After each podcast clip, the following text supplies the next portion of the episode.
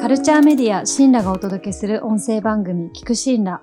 この番組はカルチャーとソーシャルの交差点に立つをコンセプトにカルチャー愛と社会への希望を語り合うトーキングプログラムです。シンラのエディターが毎回ゲストの方とカルチャーとソーシャルの現在と未来について語り合います。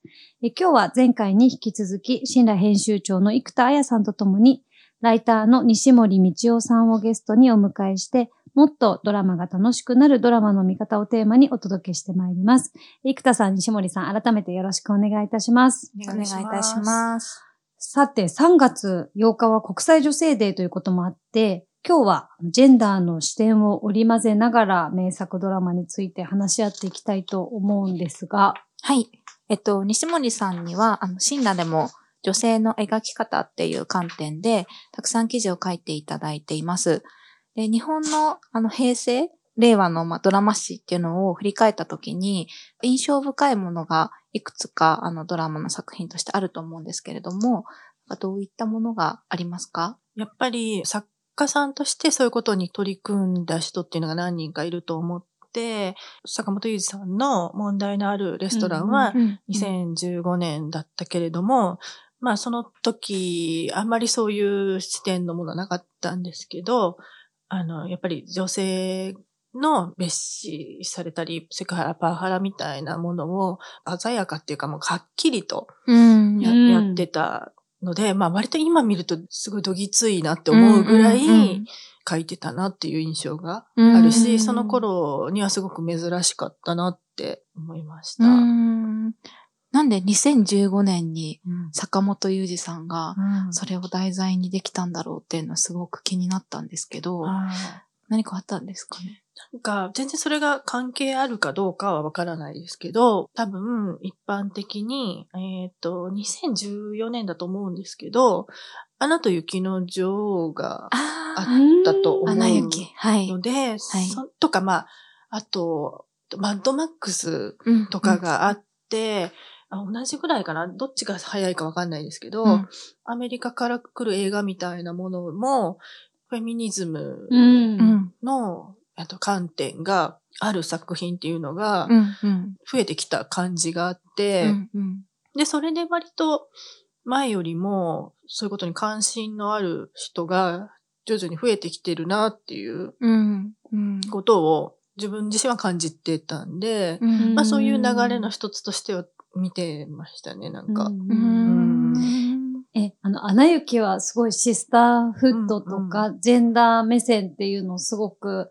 共共通認識として世間的に持たれてたと思うんですけど、うん。えマッドマックスも結構フェミニズム観点で評価されてたんですか、うん。めちゃめちゃされていて、そうじゃないって逆に言う人たちも多かったんですけど、そういうことを指摘されると、なんていうのかな、まあ、大きな枠としては違うように見えるけれども、中身はむしろそうじゃないかっていうのはよく言われてて、で、この前あの、、えっ、と、韓国の僕の狂ったフェミ彼女の、ミン・ジヒョンさんって作家の方と話した時も、えっと、そこはもしかしたら、えっと、原稿にはなってないかもしれないけれど、ミン・ジヒョンさんも同じ解釈をしてました。めちゃめちゃフェミニズムなのにねっていう面白い。はい。あ、でも逆に、え、嘘って感じですよ、今 フェミニズムの話じゃんって感じ。だって、産むだけの役割の女性が、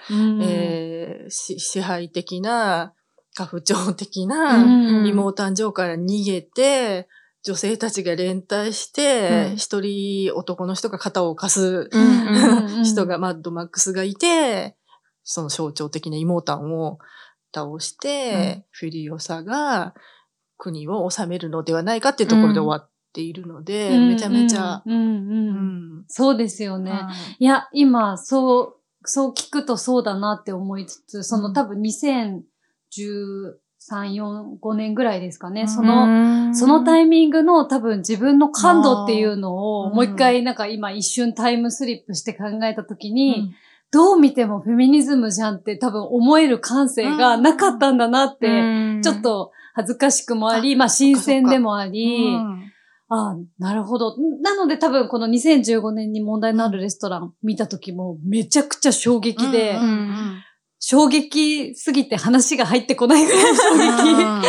確かに。なんかでも、そういう空気感、自分を含めて、うんそんな空気感だったなっていうのを今、ごめんなさい、うんすごいいきなり脱線しちゃったんですけど。いやいや全然うんそうですよね。うん2015年。問題のあるレストランも、すごい構造、話の構造とか、登場人物の構造的にめちゃめちゃマッドマックスと同じような感じがあってう、ーん。あの、フィリオサが主人公の田中玉子で、えで、そこにワイブスがレストランで働く人たちで、で、そこにその共闘する男性が、えっと、東出さんが演じうんうんうんる別のレストランのうんうん。人で、で、妹誕生が杉本哲太さん。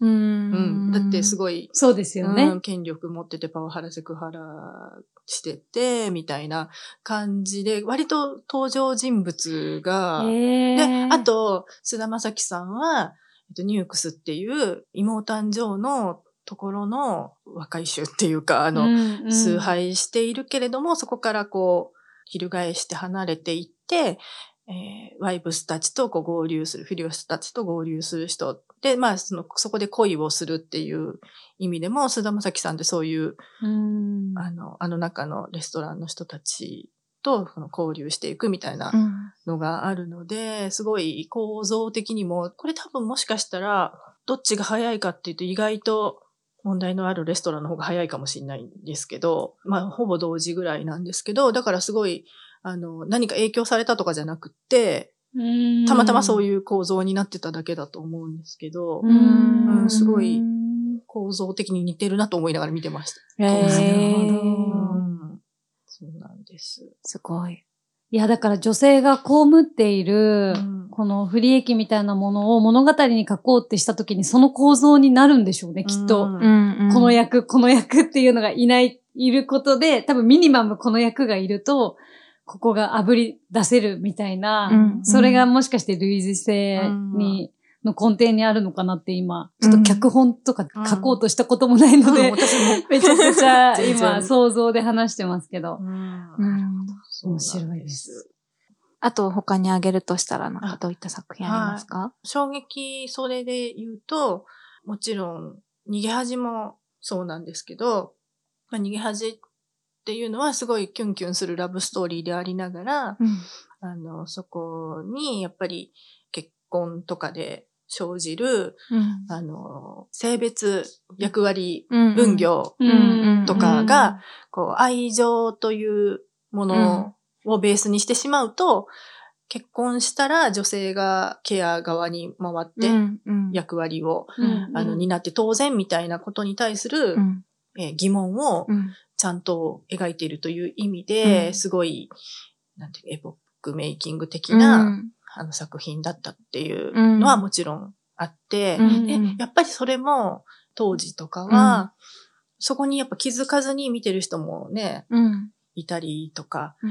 するけれども、後で考えるとやっぱりフェミニズムだなっていううん感じの作品だったと思うんですけど、確かに。で、やっぱり野木明子さんはずっとそういう、あの、視点を必ず、あの、入れていると思っていて、うんアンナチュラルとかも、すごく、めっちゃ大好きです。そうですね。なんか、ね、裁判のシーンで、あの、女性はすぐ感情的になるって言われて、その一度はやっぱりそれで負けちゃうんだけれども、でも負けちゃった時に、なんでそんな素直にあっさり負けてしまうのってすごいちょっと、うん。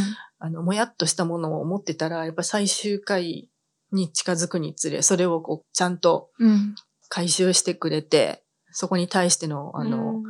ちゃんと石原さとみさんがうん。憤るうん。シーンとかをちゃんと作ってくれて、すごい、こう、安心したうん。っていうところもあったし、すごくなんか意味がよりあるなと思ったのは、石原さとみさんってそれまで、えーそういう理不尽な女性であることで扱いをしても、なんか笑って受け流すようなうん。キャラクターだったと思うし、うんなんかそれまでのドラマって、そういうのが当たり前のように出てきてたと思うんですね。なんかうん。何か理不尽なセクハラとかにあっても、笑ってこうやり過ごすのがうん。いい女とか、うん愛されみたいな、はいはい。そうそうそう。愛され、愛されモテ。うん。愛されのためにはそういうのを、ね、その、受け止めていくみたいな。それってあの、さっき言ってた問題のあるレストランの高畑充希さんが演じた川名さんっていう人も、それをなんか受け止めなくてどうするのぐらいのね、うん。あの、それこそがなんか女性としてうん。正しい生き方だみたいな風には思ってるんだけど、だんだんとその積もり積もったね、フルストレーションみたいなのがあるから、そこを突っ込まれると激高するみたいな。うんうんだからすごく自分の中にもわだがわったものがあるのに、なんか無理して抑え込んでるからこそ、すごい攻撃的にうん自分の立場をなんかわーって説明したりするんですけど、うんそれってその1回目で話した今夜すき焼きだよのゆきくんうん。がうん。やっぱりその、シンタがそういうところからも、解き放たれてる人だから、うん。そういう人を見てちょっとイラつくっていうシーンあったじゃないですか。うん。ありました。だからあれはやっぱり無理やり抑えてる人の特徴っていうか、うん。抑えてると、なんかそれ、そこから抜け出てる人のことを、うん。なんか認めたくなくて、うん。こう自分の我慢して受け入れてることを正しいんだって言いたくなるみたいな。うん。んそういうのがすごい書かれてて。確かにそうですあよね。の高畑充希さんのお芝居すごかったですよね。え泣けましたよね。泣けました。あ、うんもう本当に、え、個人的な話なんですけど、あの、最初に勤めた会社、広告代理店で、あの、めっちゃいる、川名さんめっちゃいるって思って、うんすっごい泣いてました。なんかやっぱり時代的にもまだそういう人がもっと多かった時ですよね。そうだと思います。うん。もちろん、あの、今、代理店女子をなんか、レッテル張りしようとしたわけではなく、他の業界にもたくさんいたと思うんですけうんど、うん。でもやっぱコミュニケーションが、こう、仕事のコアにある女性たち特有の、自分を騙し続けることにうん。疲れて指摘されて怒ってるけど、いざパッて前に出されたら、すごくチャーミングに振る舞うっていう、あの所作、辛い。ねうんあれは多分あの頃だと、やっぱまだ少ないから、あの、ちょっとそのね、そういうふう表明をしにくかったと思うし、だからそういうドラマとかを見て、いいんだ、みたいな。うんこうやってやっぱり、り嫌なことはやっていいんだ、みたいなことが、う結構ドラマ通じて、うん。徐々になんか浸透してうるん感じはすごいして、うん。で、まあさっきの話に戻ると、やっぱ石原さとみさんがそういう役を初めてうん。やったのって、今だったら別にあると思うんですよ。みんな、うん。今俳優さんみんなそうやって、ね、い嫌なことには、いセクハラ、パワハラには憤るみたいな。キャラは本当普通にたくさん出てきたんですけど、その頃少なかったし、うん。それがまあ石原さとみさんっていうことで、なんかね、石原さとみさんがこんな役するなんてってすごい、あの、衝撃、うんいい意味で衝撃だったなっていう。うん。そうですよね。これなんか放送されてた時が2018年で、もうちょうどもう MeToo を着てたうん。うん、時だったので、作品の中で、えっ、と、石原さとみさんの親友役の子が性暴力に合いそうになったっていうシーンがあって、で、警察のおじさんに、そっちがご一緒だったんじゃないですかみたいなことを言った時に、うんそんなこと言ってはいけませんみたいなことをしっかり、きっぱり言ってましたそう。もうその服装とかじゃないしっていう。うん。だから、もうここまでちゃんとはっきり性暴力に対するその間違ったうん偏見とかっていうのを、ノーというのを石原さとみさんがやるっていうところは本当にすごいなって思って。うん。で、そうですようねん。だからそれまでもうあったにはあったけれども、そこまでやっぱり、乃木さんとかが、その意思を持って間違いなく、うん。セリフに入れてくれるみたいなことって、やっぱりすごく早めにやってくれたなっていう感じ。ん。そうですよね。うん。それで後に続く人はすごく多くなった気が、そうですようね。ん。確するんですね。うんそういう意味でこの日本が。うん、なるほど。うんなんかでも本当余談なんですけど、んその後に石原さとみさんが出た作品が恋はディープにっていう、あ綾野剛さんとの、ああれなんか、石原さとみさん人魚なんですよ。儚いー儚いうん女性みたいそう。あ。戻った。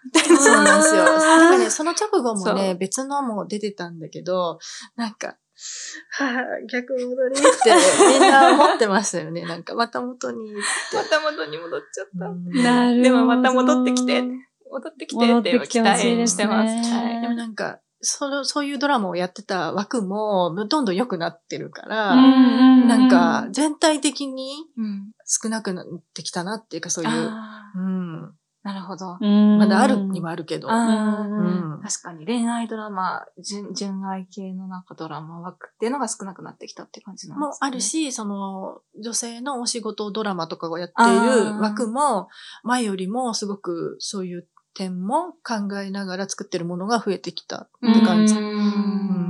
そうか。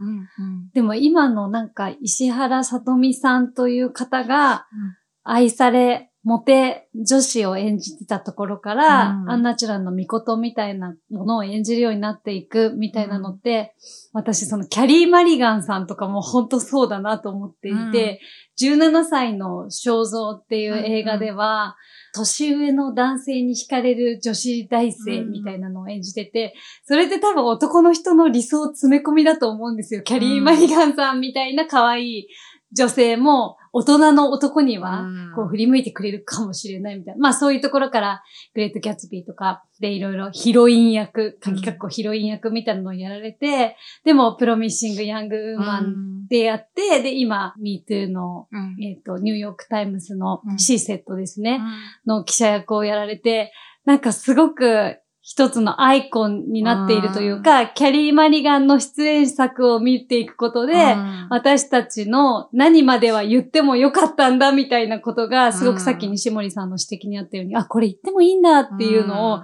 キャリー・マリガンのキャリアを見ると、なんか、すごく感じるなと思ってて、そういう意味でもね、うん。なんか、俳優さんの、めっちゃ脱線ですけど、俳優さんのお仕事選びとかもすごい大事だなって。うん。確かに。やっぱり、まあ、しお仕事選びもあるし、やっぱり、いい作家さんがそういう風な作品を書けば、うん。おのずと、そういう役を演じる人も増えていく。増えていきますもんね。うん。荒垣結衣さんとかにしたって、まああの、えっと、長澤まさみさんにしたって、うん。でももうどんどんそういう増えてきましたよね。うん。なんか。うん確かに、エルピスも、長澤まさみさん、これ絶対にやりたいって、うん台本見て言ったって言ってました。もん。ね。やっぱねそれって長澤さんがやるって言ってくれたことが、ものすごい実現に、うん。あの、直結したって言われていますしね。うん。うん。うん。あの、欧米とかの作品がそうなっていくのと、やっぱ同様に日本もね、だんだんなっていくし、うん。うん。そうですよね。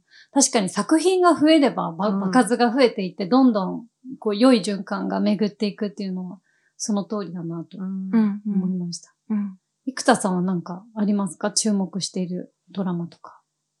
注目しているドラマ？はい。ジェンダーの観点で。全裸の最観点で近一気見したドラマとか。あ、鎌倉殿ですね。私、鎌倉殿をリアルタイムで見れなくて、はいはい。で、1月に入ってからうん。見たんですけど、全部？全部見ました。すごい1ヶ 月以内で全部見ました。全部見るのすごい楽しかったですよね。もう、毎日も泣いて、うん泣いて、みたい うん。な感じになって、本当に面白くて。う、ん。やっぱあの、北条政子、うん。小池栄子さん演じる北条政子が悪女だと言われていた、その悪女像が全然悪女じゃないじゃんっていう。うんうんなんか普通に懸命に生きてきた。で、権力に翻弄されて、うん。うん、翻弄されてきた女性その環境とか、まあ権力争いとかの中に振り回されて、もうでも自分はそこの中心には行けない。けど、何か周りで起こっていて、もうどんどん家族が、周りの家族が死んでいき、いずれは天将軍になるっていう、で、なんかその中で、あの、死んでいった人たちっていうのが、なんか政子のせいではないじゃないですか。うん、そう。だから、なんで悪女って言われていたんだろうっていうのとか、うん本当に多分見た人は思っただろうし、西森さんははいはい。ご覧になって、もどうでちろん。したかはい。あのー三谷さんが、やっぱり雅子が本当に悪女だったのだろうかっていうところから割と脚本を書いたって言われていて、三谷さんの作品にそんなにその女性の目線をちゃんとこうね、あの、納得できるような感じのイメージが、まあ、なんかなかったし、あの、そなのですごい始まった時ぐらいから、お、何が起こったんだみたいな感じうん。で、すごい、みんな、すごいいい意味でざわついてて、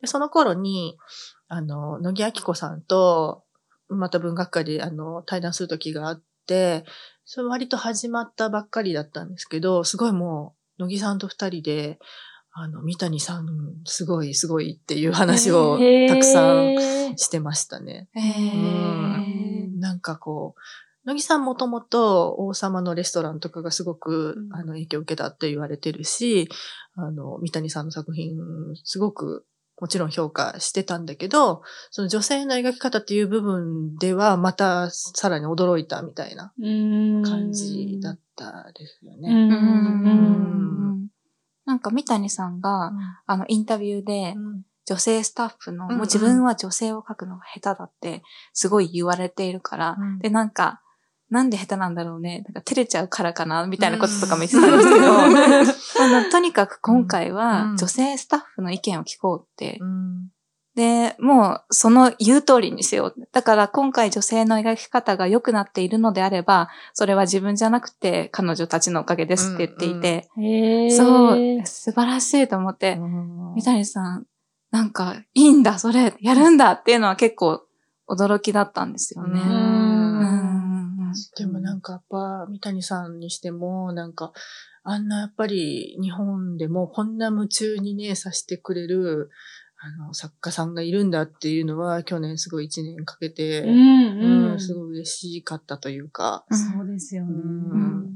面白い。しかもあの、大河の枠でうん、この、まさこのアップデートっていうのが、今日お話ししてきた他のドラマとか、まあ、平日の夜の時間帯とかで、まあ、女性がたくさん見ると言われている枠のドラマも多かったですけど、やっぱ大河ドラマってね、本当にうん。男性もたくさん見てますし、あの、中高年の方たちにも愛されてる枠で、この雅子像のアップデートっていうことの意義もすごく大きいなと、視聴者としても思いました。うん。しかも、やっぱり男性陣の書き方も、やっぱりその、戦の中にいる人が、こう、必ずしもこう、時代劇だからとか大河だからって言って、こう肯定的だったりはしないうん。感じとか、あと、あの、頼朝の、やっぱり女性との関係性みたいなのも、なんていうかな、美しく書いたりとかはせずに、うんうんなんかこう、罪深きところ、小栗旬さんが演じた、えー義時。義時にしても、ちょっとやっぱり男らしさの呪縛というか、みたいなものをせ連想させるようなうん書き方ではあったなっていう。うんうん確かに。確かに。すごいですね面。白い。でもドラマもそうやってすごいアップデートしてますけど、うん。やっぱりその北条政子って悪女だったのかみたいなところって、その歴史研究の研究者も、まあちょっと前だと男性ばっかりだったのが、その女性の研究者の方が増えてきていることで歴史がもうちょっと再解釈されたりってこともあるみたいで、まあ学問の世界もこういうエンターテインメントの世界も同じだと思うんですけど、さっきの三谷さんのね、女性スタッフの声たくさん聞いてっていうのも、やっぱりなんか作り手側とか研究する人とか向き合う人の中のジェンダー、の、まあ、バランスっていうのかな。なんかみんなに機会が平等にあって、うん。ちゃんとされることが後世にとってもすごい、こう意味があることなんだなっていうのは、うん。今回の鎌倉殿を見てて、うん。すごく思いました。うん。あとやっぱり、いい作品を書く作家さんだったら、やっぱ女性の部分が弱いかったり、その間違ってたりとかするのってすごく恥ずかしいことだと思うので、やっぱいい作家でありたいならば、その辺恥ずかしいってことをこう自覚してほしいなっていうか、そうすれば多少変わってくるかなって思って、で、うん。やっぱりバカリズムさんとかも、やっぱあれだけこう、リアリティのある会話とか書くのも、間違った恥ずかしいと思うんですね。なんかそんなのないよって、なんかバカリズム何も知らねえじゃんみたいに言われる多分恥ずかしさとかもあるからちゃんとなんかこう、うん。あの、なんていうのかな、え面ー白い観点。あがめすぎたり、下げすみすぎたりとかもしないで、うんただその、なんていうの、もっとね、理想の女性、男性が喜ばしいような女性の会話とかを想像してると、やっぱり母みたいになって恥ずかしいと思うけど、んあれってやっぱ割と、その辛辣なことを時々言ったり、文句言ったり、うん。そんなにこう、家で、なんか可愛く、あの、気張ってるわけでもない、本当に、